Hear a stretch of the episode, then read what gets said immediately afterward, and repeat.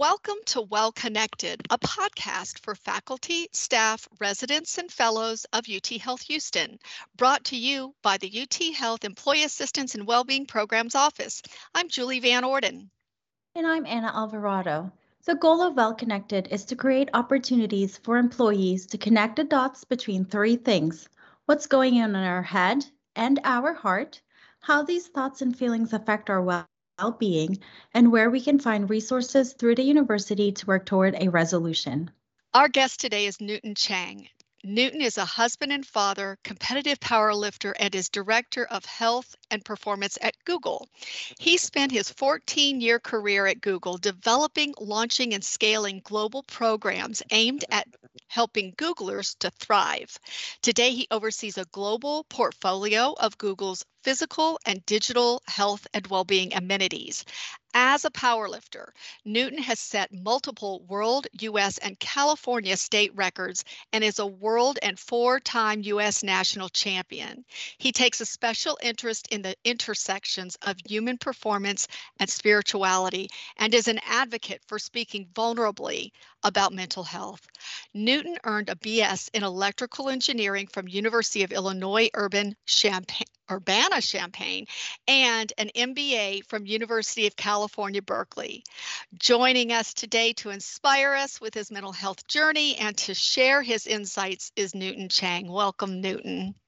Julie, Anna, very excited to be here. Okay, I'm going to start off. First of all, Newton, I met you at a conference in September at a breakout session that I attended that you were in, and we connected on LinkedIn. I was really moved by the story you shared in our breakout session and I thought our listeners would really benefit from hearing from you. Can we really start at the beginning of your wellness journey and what that was, how that came about? Yeah, I, will start. So I'll start at the beginning of the pandemic. I think my my wellness journey has evolved. I've been into the field of health and well-being since pretty early in life. But in the last two years, it's really, really evolved. And that has a lot to do with what I experienced during the pandemic, as well as the challenges I experienced as a leader and husband and father. So if you think back to March 2020, the very beginning of the pandemic, everything suddenly just gets turned on its on its head. We were all sent home, we were physically isolated, and then there was this virus, COVID, and none of us really knew much about it, but we were all pretty scared. And I was taught that in times of crisis like this, that's when you show up and you lean in and you lead. And so that's what I tried to do. And that's what I had my organization do. So my organization delivers uh, our health and performance programs to our employees. And these can be fitness and movement programs, mindfulness programs, recovery programs. We do those on site via our physical spaces. When the pandemic happened, we overnight pivoted everything to digital so that we could reach people in their homes. Uh, we leaned in to help out more across the organization as more opportunities to just contribute popped up. And then we spent more and more time checking in with each other because it felt like the right thing to do. Now, we were driving really hard. And then in summer of 2020, that's when the first red flag started to appear. And I was in a meeting with my vice president and all of his direct reports.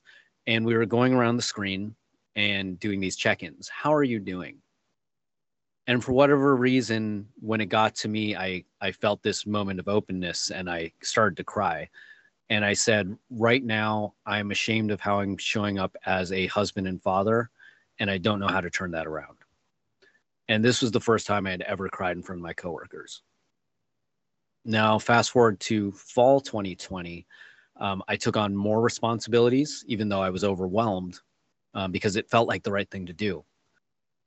And then around November 2020 is when I first started to just struggle to get out of bed. February 2021, that was the first time there was a morning where I physically couldn't get out of bed because I was just overwhelmed with dread. By April 2021, I was seeing the employee assistance provider, and he told me that I was exhibiting early signs of burnout. In fall 2021, that's when I found a new therapist. And that therapist said I was exhibiting major symptoms of depression and anxiety. And up until then, I had no previous diagnosis of struggles with mental health. Now, November 2021, there were two interesting things happening. One, my therapist diagnosed me with what he called high functioning depression. And what that looked like was at the same time when I was at my deepest struggles with depression and anxiety, that's when I won my first world championship in powerlifting. Because that's what I was raised to do. It didn't matter how you felt, you got the job done. And so I got the job done. Now, the next week, I was supposed to give a keynote at a health and well-being conference run internal to Google. And I was going to talk about all the amazing opportunities between uh, Google technology and health and well-being and all the awesome stuff we were doing to support our employees throughout the pandemic. And that felt completely inauthentic because I knew how much I was struggling with depression and anxiety, and I knew how many others were also struggling. So I threw out that keynote. I wrote up a new one where I was sharing that I have been struggling with depression and anxiety for a while now. Um, I was feeling burnt out and I was likely to go on leave. And um, then I typed up the whole thing, knowing that this was going to be recorded. And I sent it to my boss. I sent it to my team. I sent it to my peers. And I said, Hey, I'm about to give this keynote. I know it's going to be recorded, so I want you to hear it from me first. And then two months later, January 18th, 2022, I went on mental health leave. And I was at that point, I was really at my lowest. I was struggling with feelings of shame, guilt. Um, I felt weak. Like this is not how I was raised. I was I was raised that I was supposed to power through this, and I couldn't do it. And then I felt just completely lost because I I have all the expertise. Like I know all the things I'm supposed to be doing, and no matter what I did, I wasn't getting better. So I'll pause there. That was my journey to mental health leave. Wow. so I had no idea it was that long. Uh, that was actually one of the questions that we wanted to ask you is did this creep up on you or was there a trigger point? And it sounds like it started to build. Yeah, so I'll offer two perspectives. Like one one narrative I have is that it started with the pandemic and all mm-hmm. of the mm-hmm. volatility of the last 2 years. And some of the trigger points, I think one was when I started crying during that meeting. Like that mm-hmm. felt so alien to me. I'm like, this is this is not who I am. Where did that come from? And so that's a huge, huge red flag. Another, and you know, if I if I go one layer down to say like I was ashamed of how I was showing up as a husband and father. Um, at the time, my daughter was she was three at the beginning of the pandemic. She was four by the time I went on leave. Um, if you have a young child, you know they're people like to say they're they're perfect and they're angels. I'm like, well, my daughter's kind of can be like, you know, a handful, and uh, she uh, she's all energy, she's all joy, and so in that way, she's perfect. Like she is perfect human joy and energy. And I remember there was one day I I was probably multitasking on my phone. I was probably living in my head of all the stuff I had to do. And she was, you know, pulling at me and trying to get my attention and I snapped at her and she started crying. And I realized like this kid this this child loves me. She wants my attention. And I'm living in my email inbox right now. And I missed that. And not only did I miss that, I reacted in anger. And mm. I knew if I didn't do something, that was just going to happen over and over. And she deserves better. Uh, I'm tearing up just hearing that story specifically with um, your child because it just reminds me of um, my own struggles. But first of all, I just want to thank you for being so brave and courageous and sharing your story. But it just reminds me of the time where I kind of pinpointed, oh wait, maybe I I need help because I was going through um, postpartum anxiety, did not know it. Um, I share the story with Julie that, you know, I was just giving the kids a bath and I don't even remember what it was. I snapped in this mom rage, I don't even want to call it mom rage, my rage just kind of came out and I was screaming and yelling and crying at the same time. And my husband came in and he never engages um, when that happens. Or back then, he kind of really knew that I needed some help too. So he was not engaging. And I just kind of calmed down.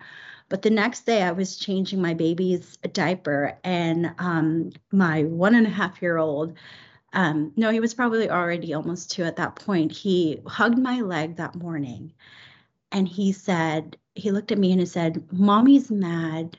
Mommy's sad. Mommy's mm. crying. And that's when I like fell to my knees. I looked at him and I realized this little human is absorbing what is going on in this house and I don't even realize it. He knows what's going on. And that's when it clicked in my head. I need help. And so I just went, got down on my knees and I told him, I'm so sorry. Did that scare you? And all he said was, Mommy's sad. Mommy's crying. He repeated that. And I could not stop crying. So I feel you. Um, when it comes to our kids, it's it's definitely a, a punch in the gut. You know, you don't realize everything. We just go through the motions of life, and these little humans are absorbing all of that.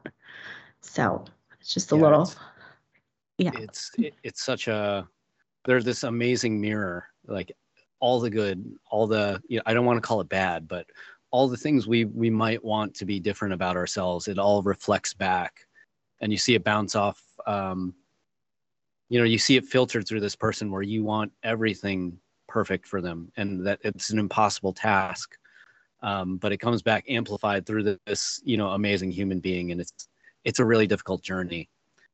I, I think one of the things for me that, um, you know, I said I thought this started at the beginning of the pandemic, but when my therapist in the fall of 2021 said, um, "You're showing major symptoms of depression and anxiety," I thought, like, what? What are you talking about? And I said, "Isn't this just what it feels like to work hard?" And he said, "Yes." and it's also depression and anxiety. And so my aha there was this was not the first time I had felt like this as a parent, as a husband, or even just in life. And so that's where, as I went on to leave, I had to really start to unwind many, many layers of like, okay, what is my narrative about myself? What did I learn from childhood, from my parents about who I am and how I should show up. And how is that informing how I show up as a husband and father and a leader in both good ways and, and ways that I didn't want to do anymore? Yeah. Wow. Um, you know, I, I think about you asking, I mean, sharing with your supervisors. Um, I think about you um, sharing with your team this. So uh, psychologically, how anguishing or just maybe don't want to put a label on it for you, but how how was that? I think by the time I was ready to share, it was kind of like a dam broke, and I didn't I didn't have a choice anymore because what was at stake? I wasn't thinking. Uh, I mean, I was thinking about my job, but I was thinking much more about my daughter and my partner.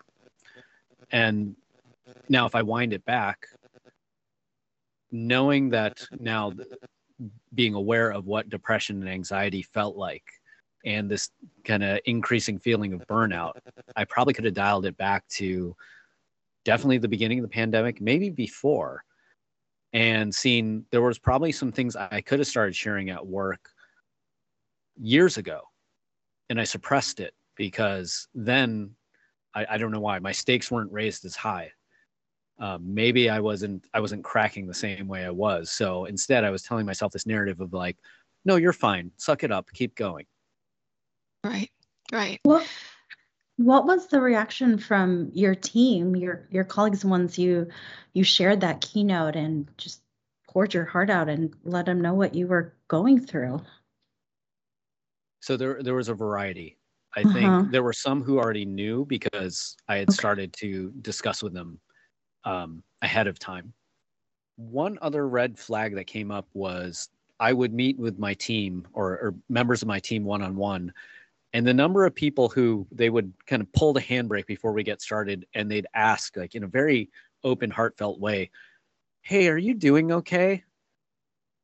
Like I thought I was coming across as exactly the same as I always had. And I clearly wasn't. Like they, with, from their external point of view, they saw something. And so, you know, I think I probably went through several weeks of saying, like, no, I'm good you know it's just a busy time and then eventually i started opening up so i think there's there's those two groups those who i'd already talked to those who were drawing it out of me and then there's a whole segment of people who they said hey i had no idea like uh one one of my friends he's actually been my mentor for years. And when he saw that i had started sharing about my mental health for him it, his mind was blown. He was like what? You had it all together. You were doing all these things. And i would always say like who is this guy? How is he doing all this stuff? And it all makes sense now. And my assumption was he could see the steam shooting out of my ears the entire time because i i think the way that i hide things it's so automatic that i don't think i'm doing it. Right. You know, you talk about it was fascinating that you said that how you dealt with it initially was just to do better. I mean, you're in the middle of this starting to recognize and then you win a powerlifting championship you know your first world championship. And so that is uh, something about the pressure that you put yourself under right? And i'm not going to say that uh, you're alone because I'm I'm a little bit put together in that way that I dig in harder because I'm like I can I can get pushed through this. I can do this. And yeah. uh, so there was a period back in late 2020 early 2021 where if if I break out my planner from that period I had atomized my day into 15 minute chunks. And oh I'd have to map out exactly what I was going to do for those and then I'd have to put meditation breaks in between to just keep my mind in the right place. And so I could do that for a few months where I said like, you know what? Like let's just get hyper organized and integrate the health and well-being behaviors into the plan. But it all turned into work. It, it just sped up the treadmill. Wow. And it, it, you know, so that that's where my realization was you can't just do all the health and well-being behaviors sometimes the answer is you just need space in your life. Yeah. You know you both uh, i mean i kind of part of the answer i say when i say you both i talked about anna here.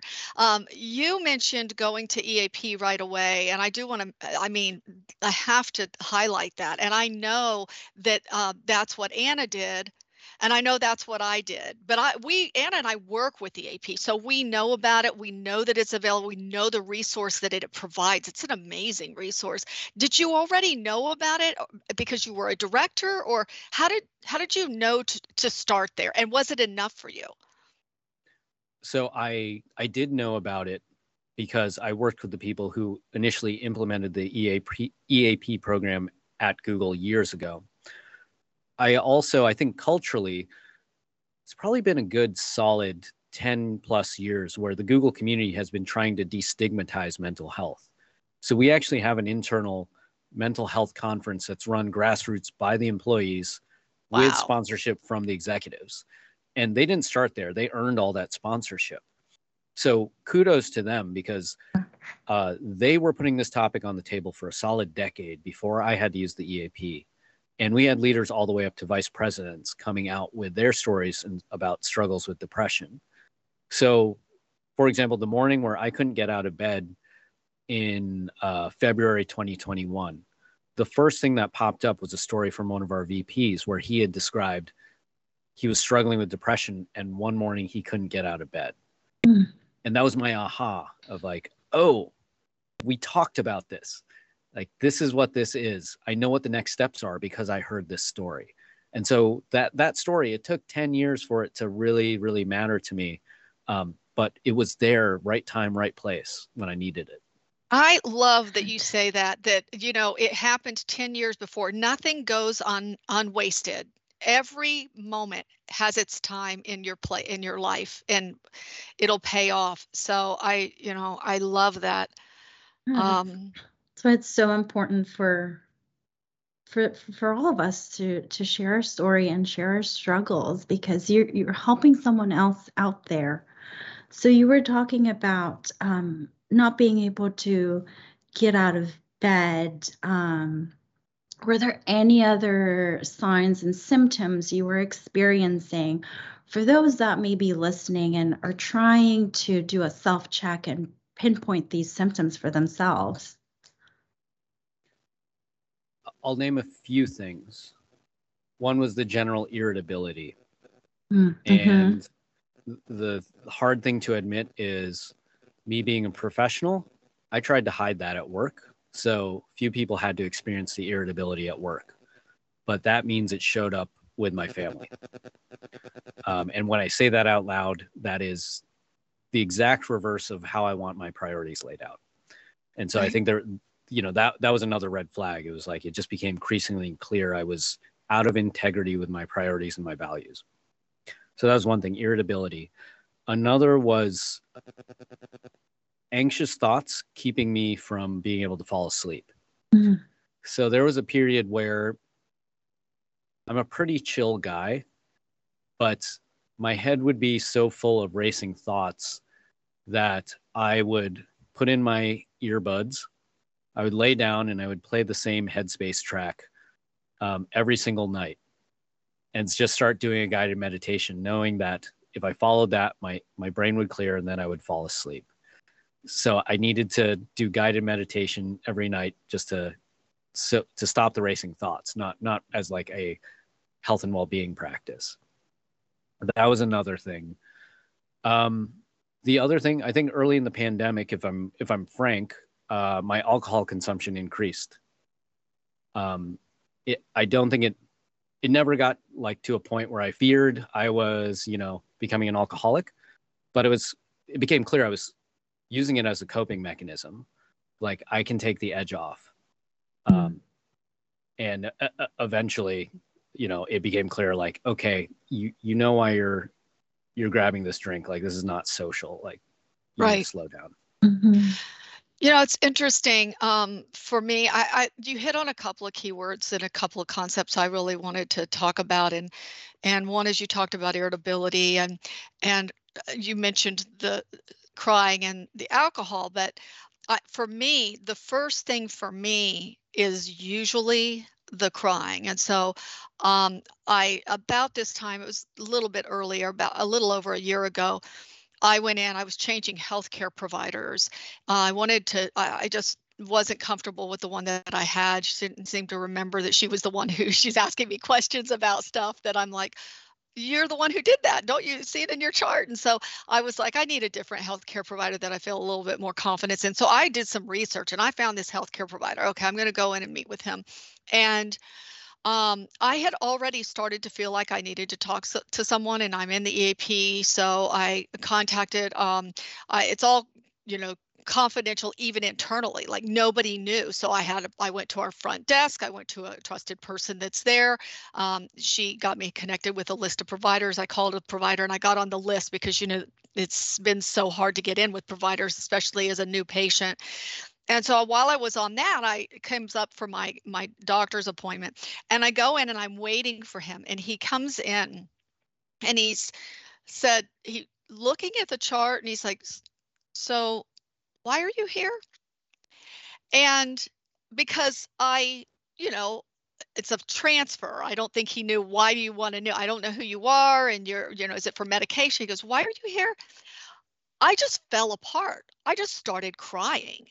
And in the middle, but not like not like ugly crying, like just water flowing out of my eyes. And I'm answering his questions. I go, Well, I have this and this all the time water flowing out of my eyes and i'm going on about you know i need to get my mammogram and i wanted to get i'm getting a new phys- i wanted to go with a do instead of an md this time because uh, i'm really all about you know all this other stuff and i wanted to, to you know kind of get on the same page with somebody's on the same page with me and and then he says oh is there anything else going on? And i'm like oh well i might have an ear infection. He checks me he goes yes you do have an ear. He goes anything else? And i kept coming up with stuff and finally he goes look he goes at me looks at me one more time he goes is there anything else? And i go um well we probably should talk about my mental and he puts his hand yeah. out in front of me like airspace and he's surrounding me with like these circular motions around it with my my my body with his hand and he goes like air and he goes yeah because this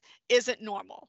And i normally even trigger off of the word normal but just the fact that somebody was like yes okay yes and i mean i and he goes we're going to take care of that and i says i already have an appointment i have an appointment with a psychologist and he goes no you know i think i want to start I want to start with a full assessment and then we'll go from there.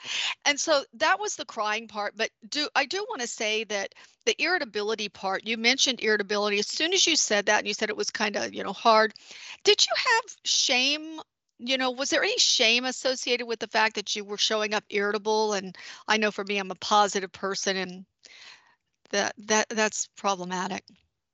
Oh yes. There so there was there was a cycle of something would happen I would snap at, say, my child.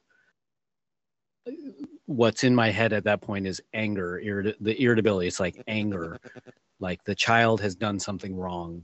I'm correcting it. Um, there's a self righteousness to it. A few Thank seconds you. later, yeah, that melts away, and you kind of take a step back and you just you see how you just showed up, and it's just a wave of shame. You're like, I, I don't want to give voice to like some of the the inner talk that happens there, but it's like like you're a piece of crap. You just snapped at that kid who was trying to give you love and you um you were checking your meetings or something like that or you were thinking about the presentation you got to give tomorrow. Mm. So what did what did you do for the shame? Well, it's still there. I think mm. there's there's a few things. I think one is I needed to lower the I, I had to I had to debug the irritability cycle, and so it's it's still there. You know, like like any parent, I still snap at my kids sometimes. I think there's there's two things. One is debugging it so it happens less. Two is when it does happen, repairing as fast as I can, or at, at least as fast as my daughter will let me. And and name it and say that was me that was not you and i'm really sorry mm.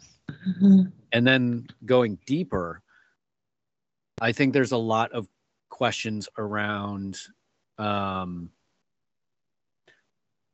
i'm not a mental health professional so i want to make sure i'm not using this term uh, incorrectly but then my patterns and then some things related to cultural upbringing and even intergenerational trauma that inform how I show up with that self righteousness of like, no, children should behave this way. Mm. What you are doing is wrong, disrespectful, um, and and I have to correct it. And it's it's emotion driven, like eh, like the way I articulated. It's very, it's like it's it's logical, like it maps my values, but in the moment, it's emotionally reactive.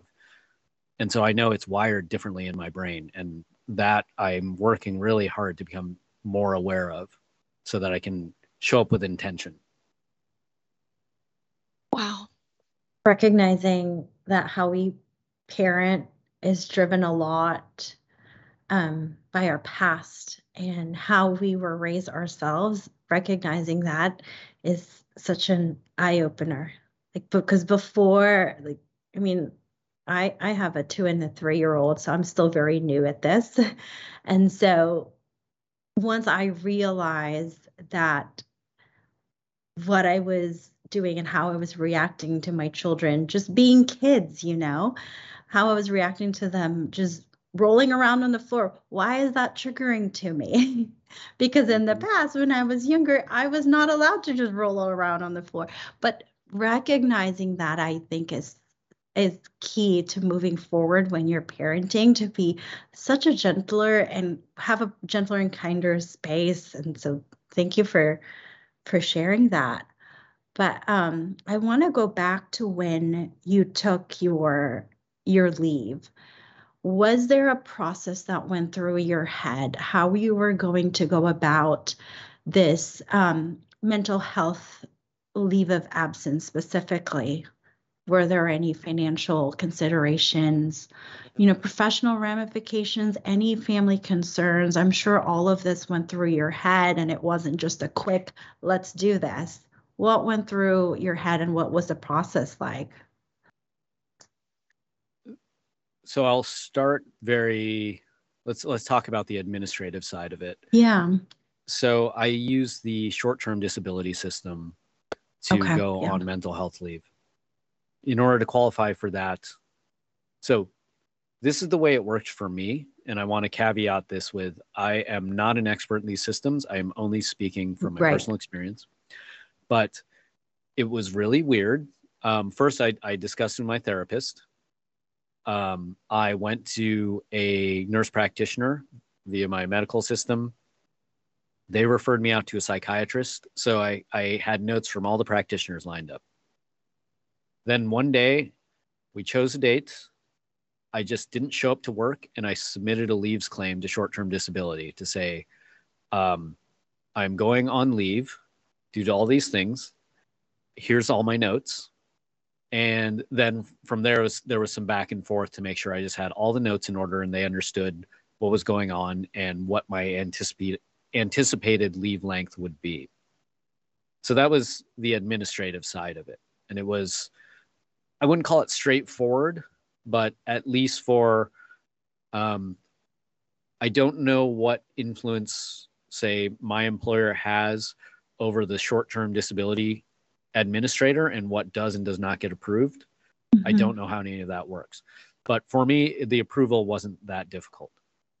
What you said you just didn't show up for work. Was that like a blindside or did was that just that that was the day you all chose or and why did you not sh- did you let anybody know you weren't going to come and I, I did let people know. So Okay, so yeah. it, it, it's it's not like I just ghosted work. I just So- wanted clarity cuz yeah. Yeah. so in, ter- in terms of planning you know my i talked this through with my supervisor my team we had things tentatively covered and how they would work so Yeah. similar to like if i went on any other type of extended leave like a new parent leave um, we had all those things planned out Got it. Thanks for clarity. yes yes i uh, i do not recommend just not showing up to um, now you know- what i oh go ahead Uh, did you know how long you were going to do this or what you needed or or are you getting to that? So I was not sure how much I would need. Some guidance I had gotten was my therapist had said, assume it's going to take four weeks just for your brain to cool down, and then healing will start to happen.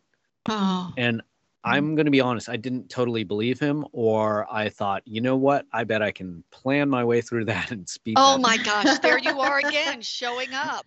Yes, yeah, same same patterns. And so I went on to leave with the Newton Cheng self-healing plan.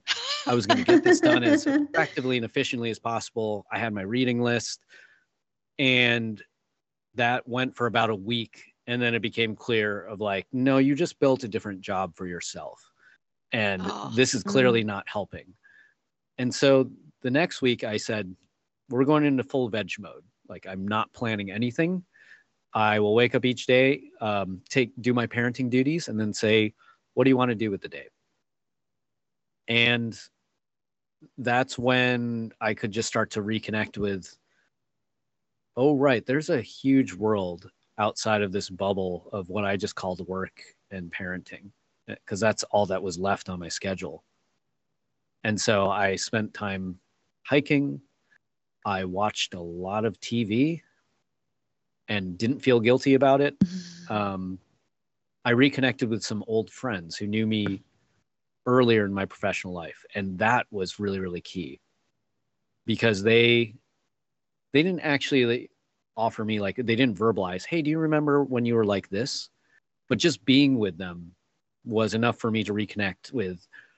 That's who I was in high school, or that's who I was when I was like 24 like what happened to that person because those dreams are Mm. still there like all all the wants and desires and what made that person amazing and fun and interesting those things are all there like one of my favorite quotes there's a author named Madeleine L'Engle and she says i am every age i've ever been Mm. and I so that. yeah reconnecting with those people it was it was like an instant portal back to that and i could say oh yeah what happened to that to that amazing guy Wow. So you took the leave. So now we're we're Mm-hmm. we're moving forward. We we kind of you kind of painted a little picture of what went on during your leave. So now let's paint the picture of you returning back to work. What did that look like? Help me understand this because what I see is did did your job change? Did anything change? Because to me it's like you took this time off, but you're still returning to the same job, the same stressors.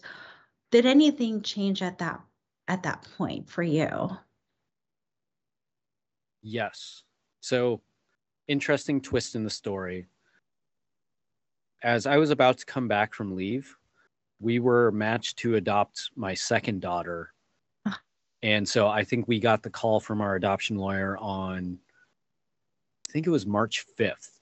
And he said, Do you want to apply to adopt a baby who's going to be born on March 6th?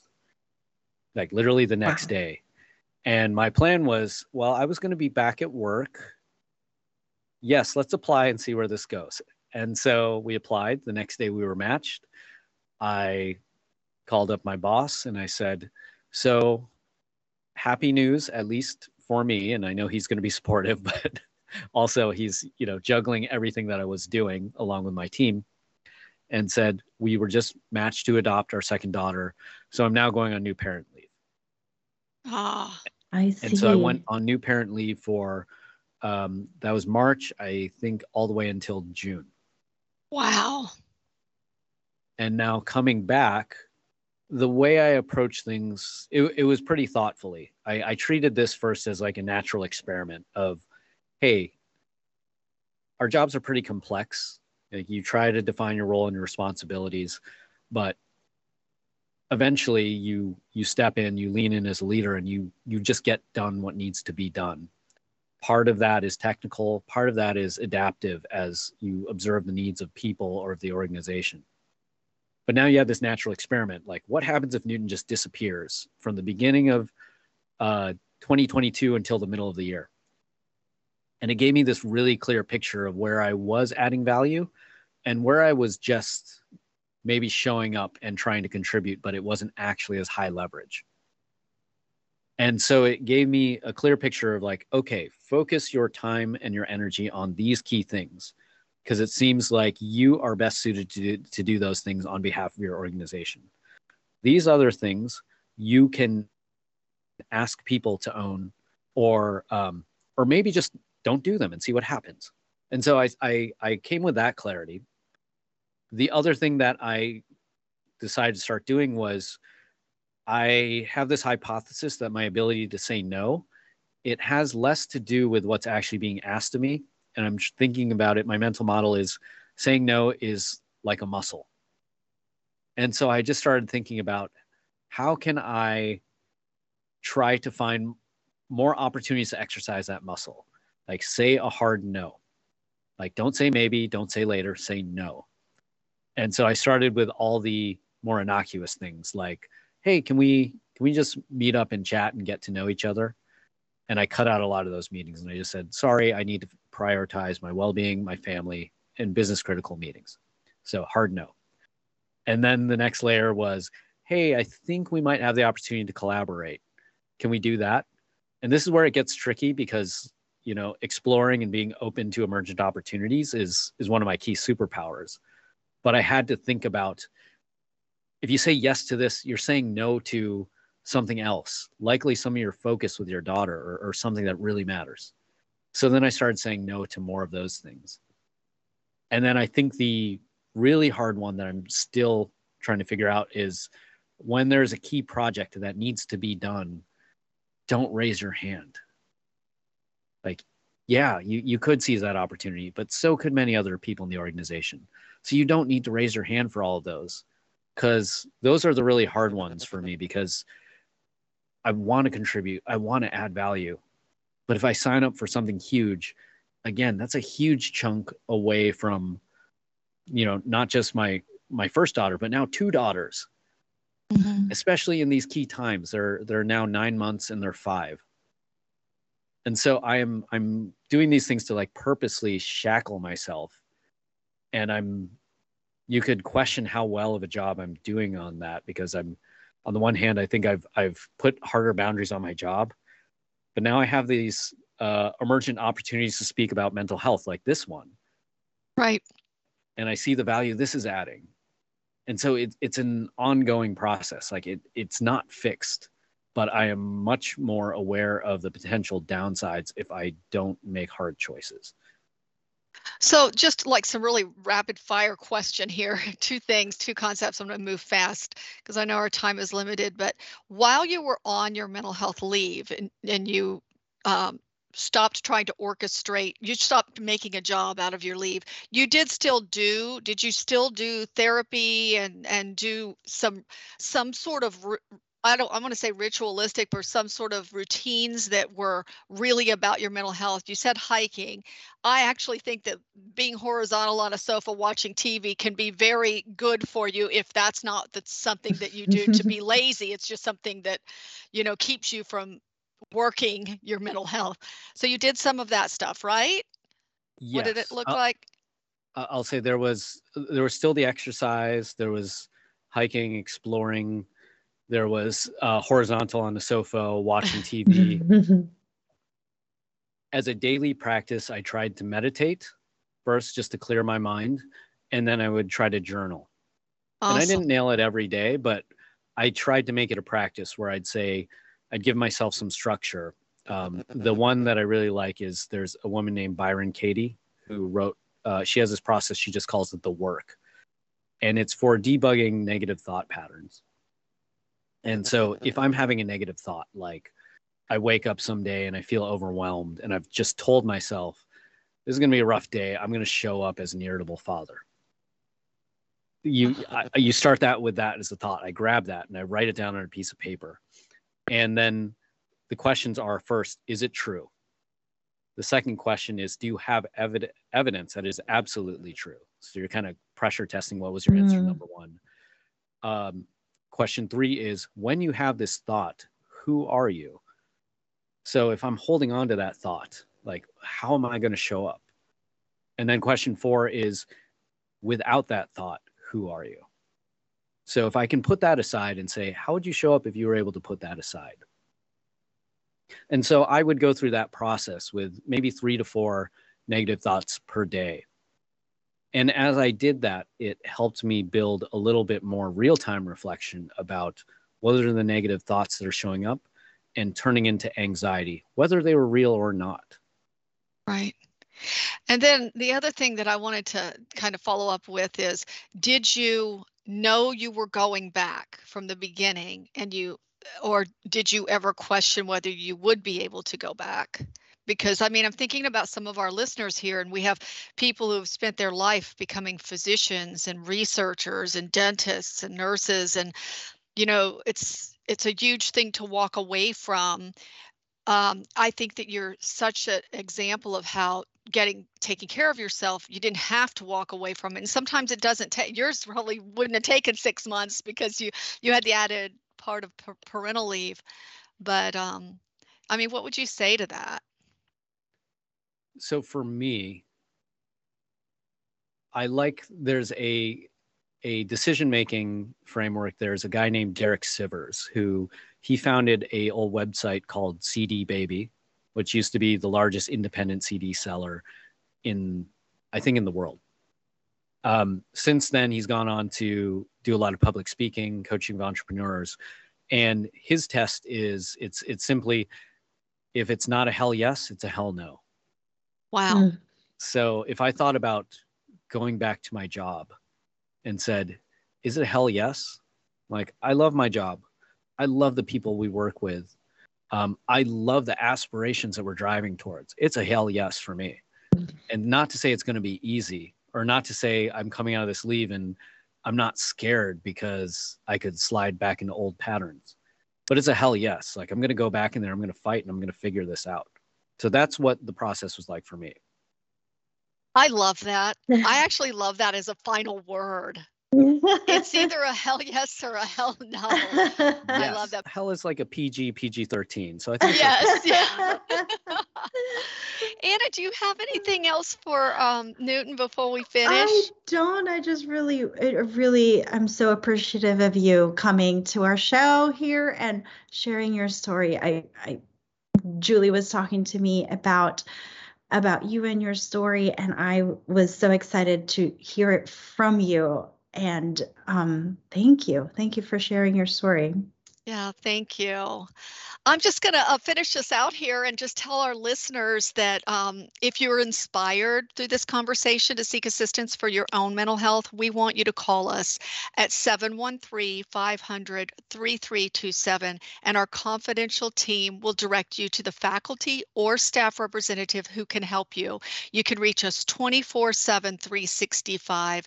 And for other well being resources, please send Anna and me an email at wellness at uth.tmc.edu, and we will help you connect the dots to the best resources for you. And also remember that your dependents can use these services as well. So don't forget the EAP is available not just to you as an employee, faculty, or researcher, fellows and residents, but also to your dependents. Um, Newton, you're a blessing. Uh, so good to know you. I hope that we can stay in touch on LinkedIn and um, look forward to continuing our relationship. You have friends at UT Health Houston. Thank you for having me. It's it's been awesome. Thank you so much. You take care.